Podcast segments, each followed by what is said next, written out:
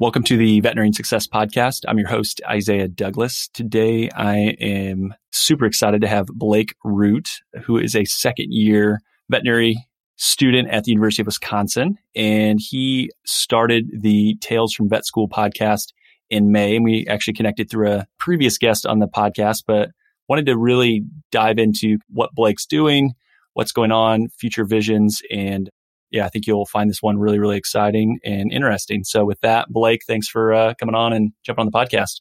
Yeah, Isaiah, thanks so much for having me. It's been really cool that we got connected here and we're going to be able to collab on something really fun. So yeah, appreciate you having me on. For sure. And it's always good to have someone else on a podcast that's used to being on podcasts or used to recording themselves because it just makes for the conversation flow and the dynamic to be easier. And I've always noticed that if people have done a couple, it's usually pretty simple to then jump in and have a really good episode. So appreciate that. Yeah, absolutely. It's a little weird for me being on the other side of the desk, but it'll be fun to kind of have the experience that I'm sure a bunch of my guests have also felt throughout this development of the podcast life. Yeah, it's easy. So I always joke with people like, you think a podcast is, it's like, man, the person that hosts that, there's a lot of work involved and stuff. It's like, well, if you think of good questions and you shut up and let the other person talk and share their story, like it's really them doing most of the talking. You just have to kind of understand how to pull out some information from them and share that. But no, I'm super appreciative of the time. And I wanted to, I guess, kick it off with again, you started the podcast in May. Can you talk a little bit about the inspiration, origin story, getting the equipment, all that stuff? Just how did it start and kind of the why behind it? Yeah. So it all kind of started because I don't know if you've heard about this. There is this thing, it's a global pandemic going on right now. I don't know if you heard about this. It's kind of crazy. Heard rumors. But during that time, it had been a couple weeks after our semester ended, and we kind of limped the end of the semester with all the online stuff going on. And I didn't really have anything to do.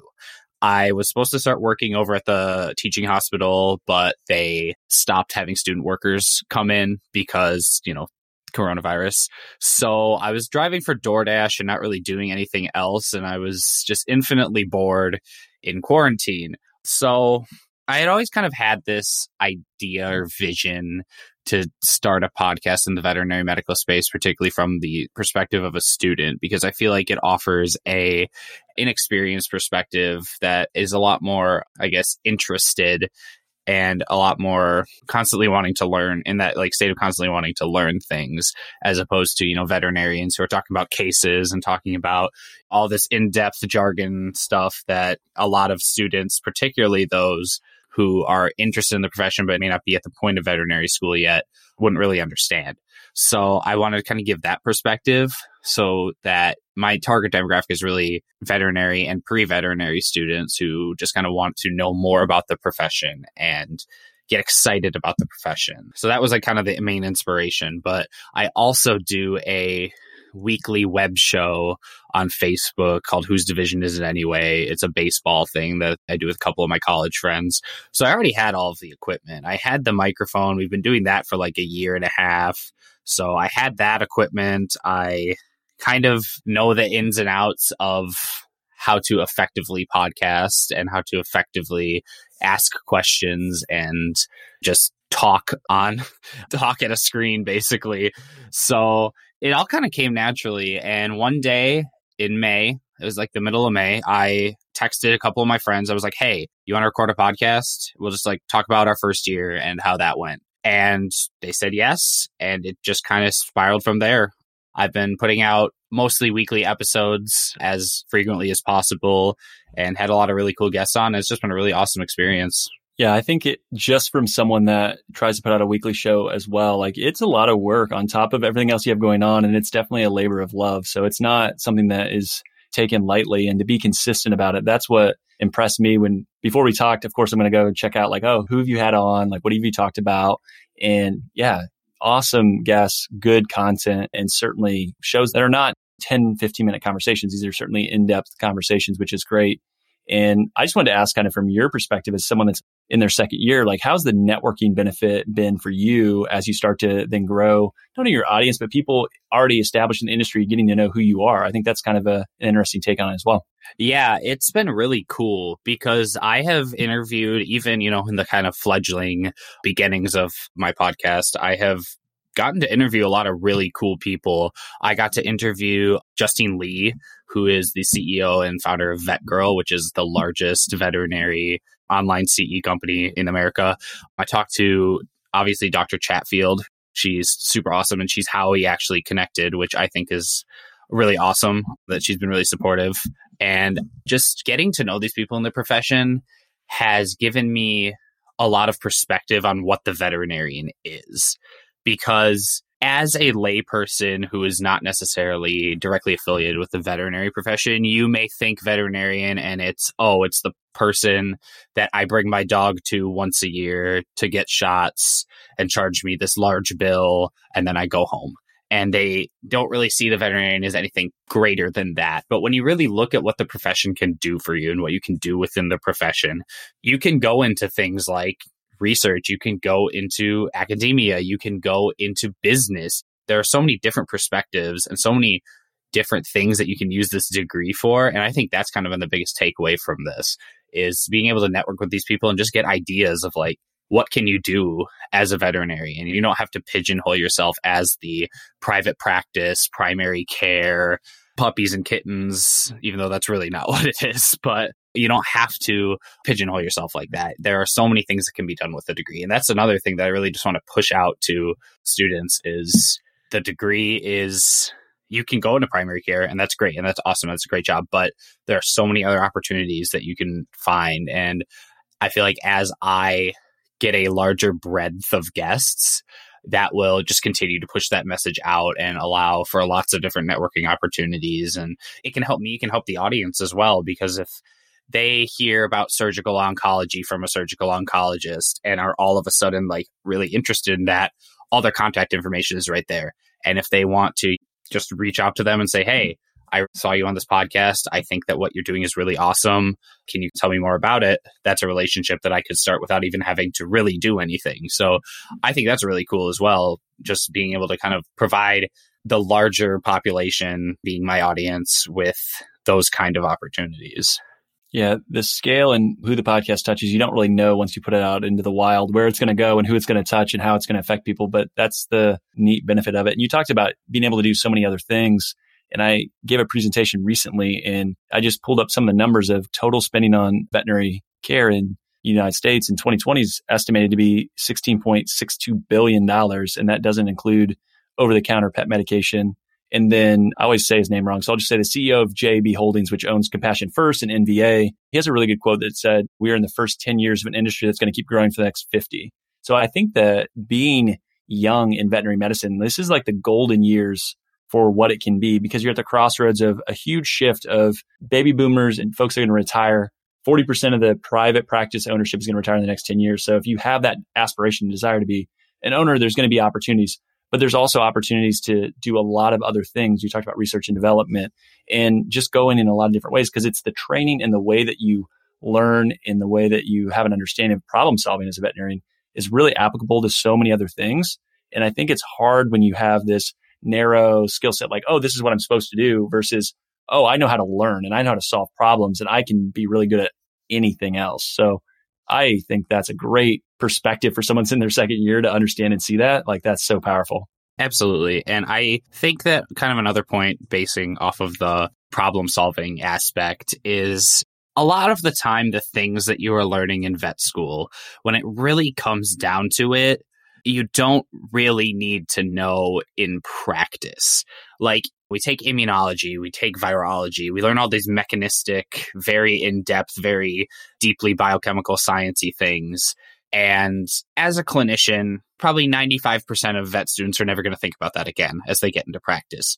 However, the things that they are teaching us and the way that they are presenting problems to us is getting us into that mindset of being able to think critically. And that really, as you said, is the most vital piece of this profession is being able to synthesize information and apply it to something greater and apply it to something that could save an animal's life or could find the vaccine for COVID-19 or all sorts of these other things that if you cannot critically think And if you can't synthesize this information effectively, you're just kind of going to be left out in the dust. And you could graduate with your DVM, but there's a difference between having the DVM and being a good doctor. 100%. And interesting, the book that's sitting over here on the edge of my desk is called The Price of Tomorrow by Jeff Booth. And he's talking about all the technology and the innovation and how that's going to change and shape the world. And he wrote it pre COVID and some of the things that's happened since it's like really interesting to see all the dominoes, how they've lined up and started to fall. And again, he worked in technology, seen the changes and having the ability to automate stuff into how technology is going to change our world.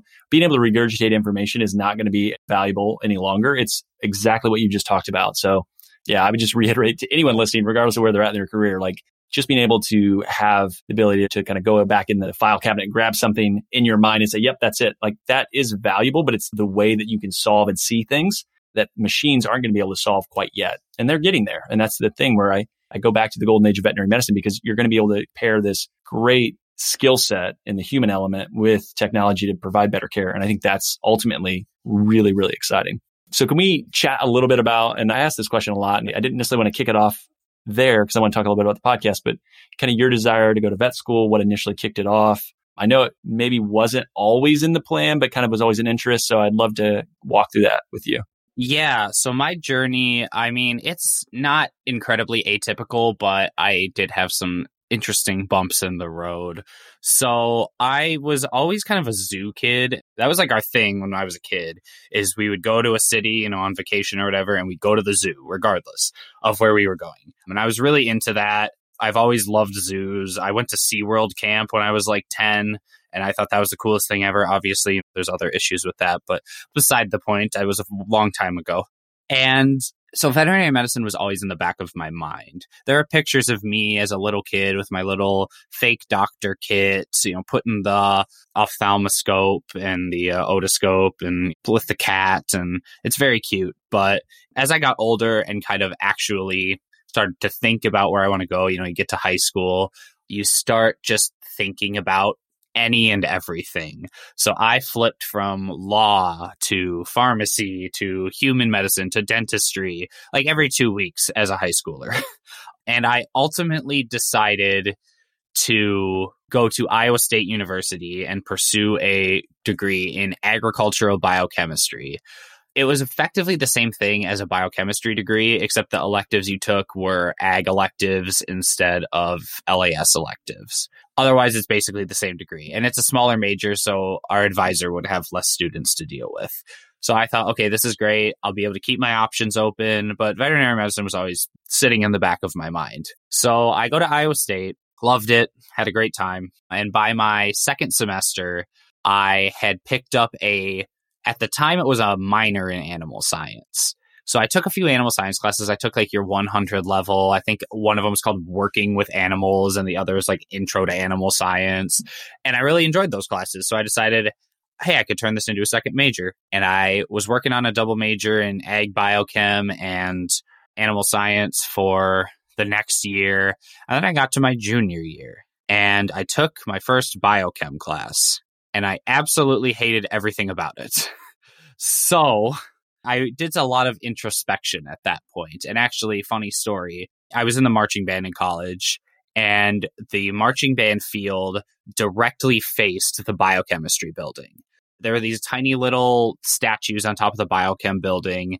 So it was very distinct. And I'm standing there rehearsing whatever. And I'm looking at this building and I'm thinking, wow, I'm miserable. I hate everything about this major and I really enjoy everything about animal science. So I decided then and there to drop the biochem major entirely. I picked up an animal ecology minor and I really set my heart on vet school at that moment. Now, vet school was kind of always in the plans, but that was really the moment that like the switch flipped and I decided I need to do what makes me happy as opposed to what I think other people or the greater world wants me to do. So I flipped to an animal science major, animal ecology minor, got the degree, and now I'm here. Yeah, and being in the marching band, we chat a little bit about this when we first got introduced. Like the time commitment on that, on top of going for a, a major that's certainly not, I would say, an easy one that you can just like show up and have success. How's that played into arriving at the University of Wisconsin and going to, to vet school and like helping you get prepared? Yeah, marching band honestly is one of the most formative things I've done in my entire life because it is a large time commitment. It is seven and a half hours of rehearsal a week minimum. Sometimes we would have supplemental things here and there. Sometimes we would have exhibitions that would take up your entire Friday or your entire Tuesday or whatever. And then game days, six, seven home games a year. And that's just your whole day blocked out, basically. So I had to find a lot of time to get things done. A lot of people think of the term time management as, oh, I need to get all of my work done in a certain amount of time and I need to work around my other commitments. But time management is such a bigger thing than that because, yes, work is important and you need to get that done. We also need to manage time for your relationships with other people, for yourself, for sleeping, and for just being a human being because we can live in the society where I want to work 60 hours a week and I have these other commitments and I'm going to fit all of these 60 hours of work into 40 hours or whatever. But you need to really manage time for yourself. And that's something I've really learned and implemented in going to veterinary school because veterinary school is a lot of work. You're doing a lot of studying, you are in a lot of class, there's a lot of information being thrown at you. And you do need to manage the time to be able to study and to be able to get all of your work done and be caught up on lectures and this, that, or the other. But you also need to budget in time to breathe and to do something you enjoy. For example, every Wednesday slash Monday since July, I play softball in a league and I'd carve out that hour, hour and a half every week, regardless, to be like, I'm going to go and do this thing I enjoy and not worry about it. And that's something that I think is really, really important and something that veterinary students really need to understand is yes, it is a lot of work, but work does not need to be your entire life. Yeah, the ability to unplug and recharge is certainly important. Like you can't just grind yourself into the ground as far as like just never being off and have downtime. One of the other things that I thought was really interesting that you shared about uh, your time at Iowa State was around the Veterinarians Without Borders can you talk a little bit about what you saw there, how it affected you just a little bit? Because I thought that was a really interesting part of your journey there. Yeah, for sure. So I actually I was not a part of the pre-vet club in my undergrad. Instead, I decided to focus my attention on Veterinarians Without Borders Iowa State chapter, which is it's you've heard of Doctors Without Borders, you've heard of Engineers Without Borders, effectively the same thing. It's international veterinary care advocating for veterinary health and veterinary medicine outside of the scope of our United States and North American borders. So I thought that group was really cool. I've always been really interested in travel. And I actually got to go on a trip. I hesitate to call it a mission trip because there's a lot of negative connotation with that, but it was a service trip to Nicaragua in which myself, as well as there were about seven or eight other undergrads from Iowa State, uh, worked with these two local veterinarians to set up pop up clinics in these incredibly underserved areas of Nicaragua where veterinary care literally does not exist. These people have all sorts of animals, but there's just no veterinarians for miles. They're very remote. A couple days we spent on Ometepe, which is an island in the middle of, I forget the name of the lake now, but it's very remote and it's very away from really quality medical care. So we would go and we'd set up in schools, we set up in barns, and we would just see people. And the amount of people that would come through every day was wild.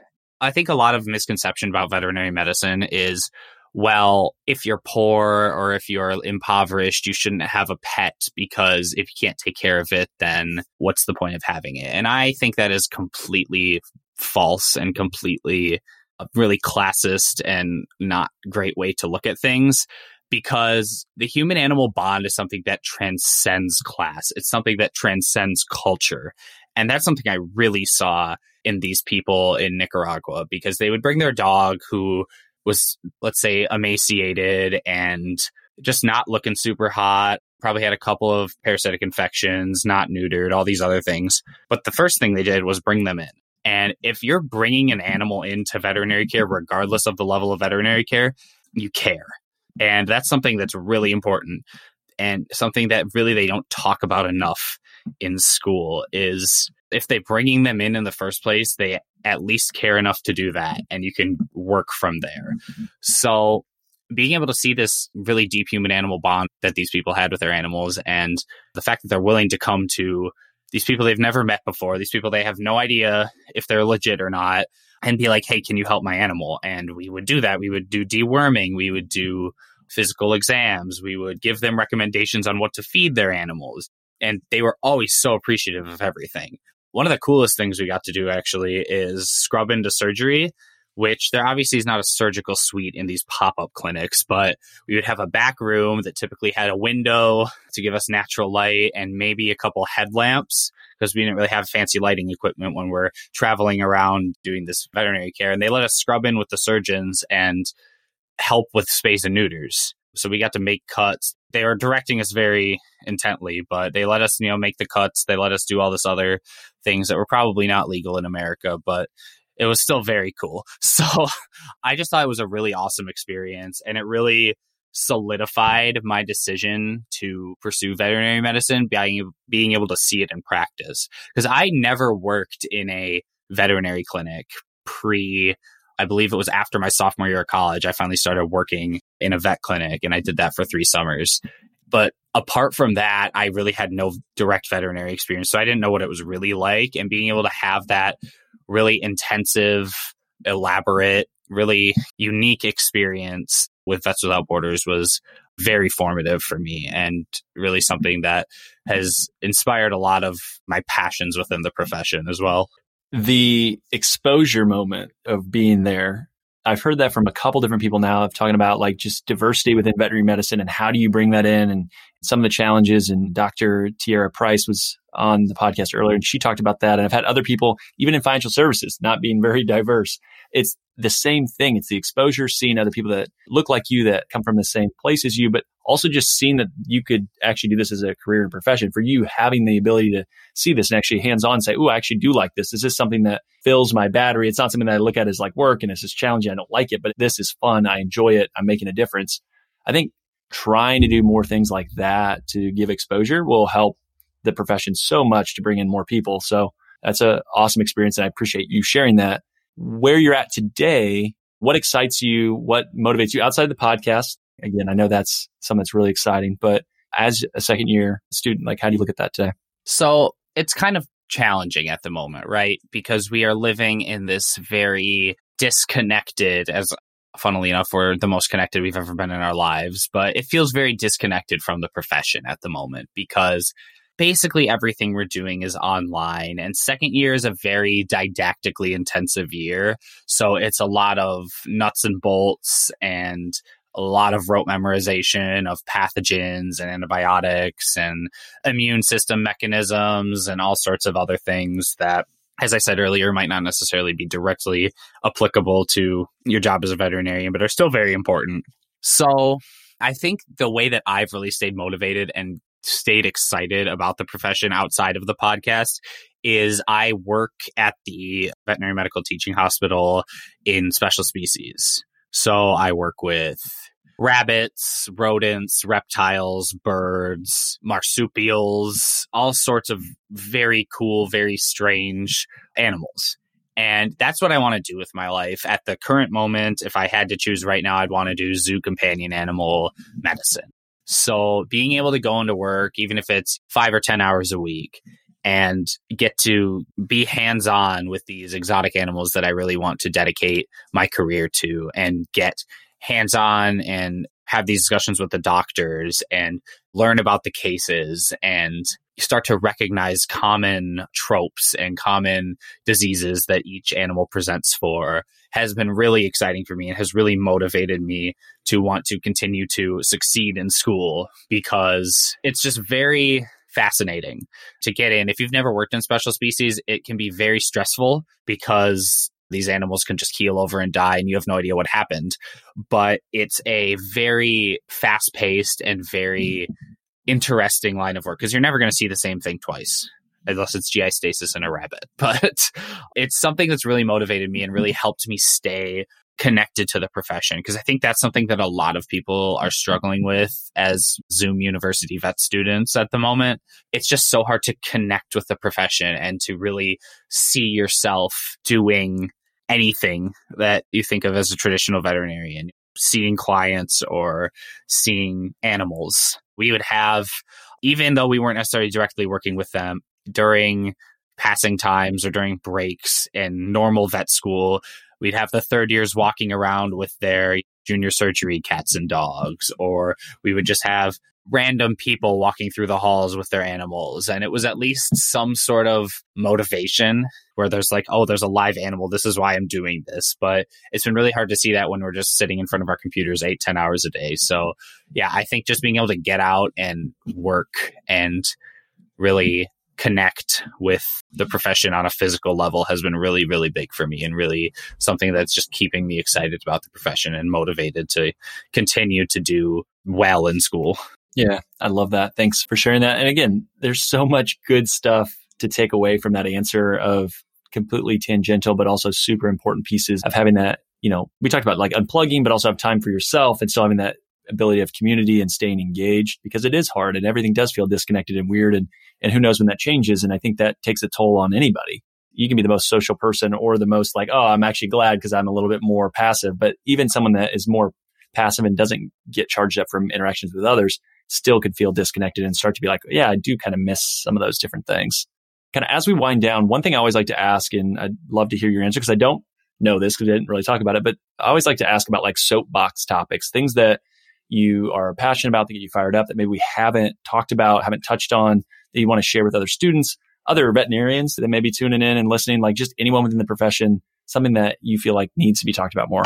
Yeah, I love this because I have a lot of them. But one that I really want to stress and one that I think is really never talked about, it's mostly applicable to students, but it can also be applicable to those in the profession, whether you be a technician or a veterinarian or an assistant or anything, is particularly when you look at your prototypical vet student, it is a type A, very career driven, very academically successful, competitive student. And obviously, yeah, those traits all make a lot of sense because getting into vet school is very difficult. There are only 3,000 plus spots for tens of thousands of applicants.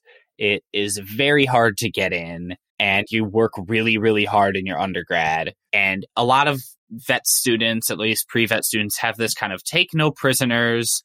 I need to do better than everybody else attitude. It's lone wolf, just me, and I don't care about anybody else. When you get to vet school, we're all here in the same place, and we are all working towards the same goal. All of us want to end with doctor before our name and DVM after our name. And a lot of people, I feel like, don't get out of that hyper competitive mindset. But when you get to vet school, really, if you want to be as successful as possible, you need to move from competition to collaboration because you are a community of 75 to 150, depending on the school, people who all have the same goals and all have gotten to the point where they're in school and just need to get out of school. And this takes some time to develop because there are certain students who may just have that really competitive mindset and need to do better than everybody else and have to have that greater than thou air to them. But I really think that if you want to get the most out of school, creating a community, collaborating with that community, and utilizing that community so you are all successful is going to behoove you so much more than just going lone wolf and deciding that you just need to be better than everybody else and you're going to be better than everybody else and you're going to have this very kind of stuck up and non community driven mindset to yourself. So that's really something that I really want to stress. And then even transcends into the workplace. And it's not necessarily the same dynamic, but it is sometimes with veterinarians, they may think that they are just so much smarter than their technicians and they don't need to listen to a word that their technicians or even their junior doctors have to say to them. And that's that greater than thou energy that kind of you don't ever want to be wrong. And if you are wrong, then you will do everything in your power to defend it as opposed to accepting the fact that you're wrong. But it's okay to be wrong. As long as you just don't make that same mistake again, it's okay to be wrong. And that's another thing that students and even professionals really, I think, struggle with is being wrong. If you're going to be wrong, be loud about it. It's just like marching band. You know, if we are going to make a mistake, you know, you're going to rip that E flat that's supposed to be an E natural. Just rip it loud and don't do it again. Like it's okay. It's something that can be fixed. It's something that can be built upon it. We are in this profession as lifelong learners. You're constantly going to be learning. That's why they make you do CE all the time. That's why they make you keep updated text in mm-hmm. your clinic, all these other really important things. So just like be wrong and collaborate and create a community as opposed to pushing people away or trying to be competitive with people for no reason other than your own satisfaction. Like there's just so many bigger things to think about than I need to get a 97% because this person got a 96 or some other you know stupid stuff like that. Just like be cool and be a community, be a team player. We're all going to get there. We just need to work together on it. Yeah, I agree. And if you look at the statistics of all the different animals around the United States that need care, there's so much untapped potential. So if everyone does better at serving the growth, we cited that number earlier, like it's going to grow. And if you're all good at what you do, you support each other and you can build better relationships because of that. I think the collaboration versus competition in any industry makes it so much better. And you can still have healthy competition, but you can still collaborate and say, you know what? I need help on this and you're really good at that. And then vice versa. And that should never go away. So I think that's sage advice for those that are looking to connect with you, learn more about it, plug the podcast, plug all the stuff that you have going on. Yeah. So if you'd like to find Tails from Vet School, we are on Apple Podcasts and Spotify. So you can give us a subscription and a follow there. I'm also on all the social medias. Uh, it's look up Tails from Vet School. It's T A I L S, by the way, because it's a pun because I'm hilarious. But T A I L S from Vet School on Facebook. It's at Tails from Vet School on Instagram. And then on Twitter, it's at TFVS Podcast. If anyone wants to reach out to me via email to chat about any of the topics or talk about potential other topics, you can email me at tails, T A I L S, from vet school at gmail.com. And yeah, I just look forward to hearing from people and my door is always open. You know, my DMs are always open. So if anyone wants to chat about anything, particularly if you're a prospective student who has questions about anything vet school, I've lived it for the past year and a quarter. So I have a pretty decent perspective on what the modern vet student experience is like. So yeah, just reach out to me and I'd love to chat with y'all. We'll link to all those good places in the show notes. Blake, thank you so much for coming on, spend some time and sharing your story. A lot of great takeaways. Thank you. Thank you. Yeah, Isaiah, I really appreciate it.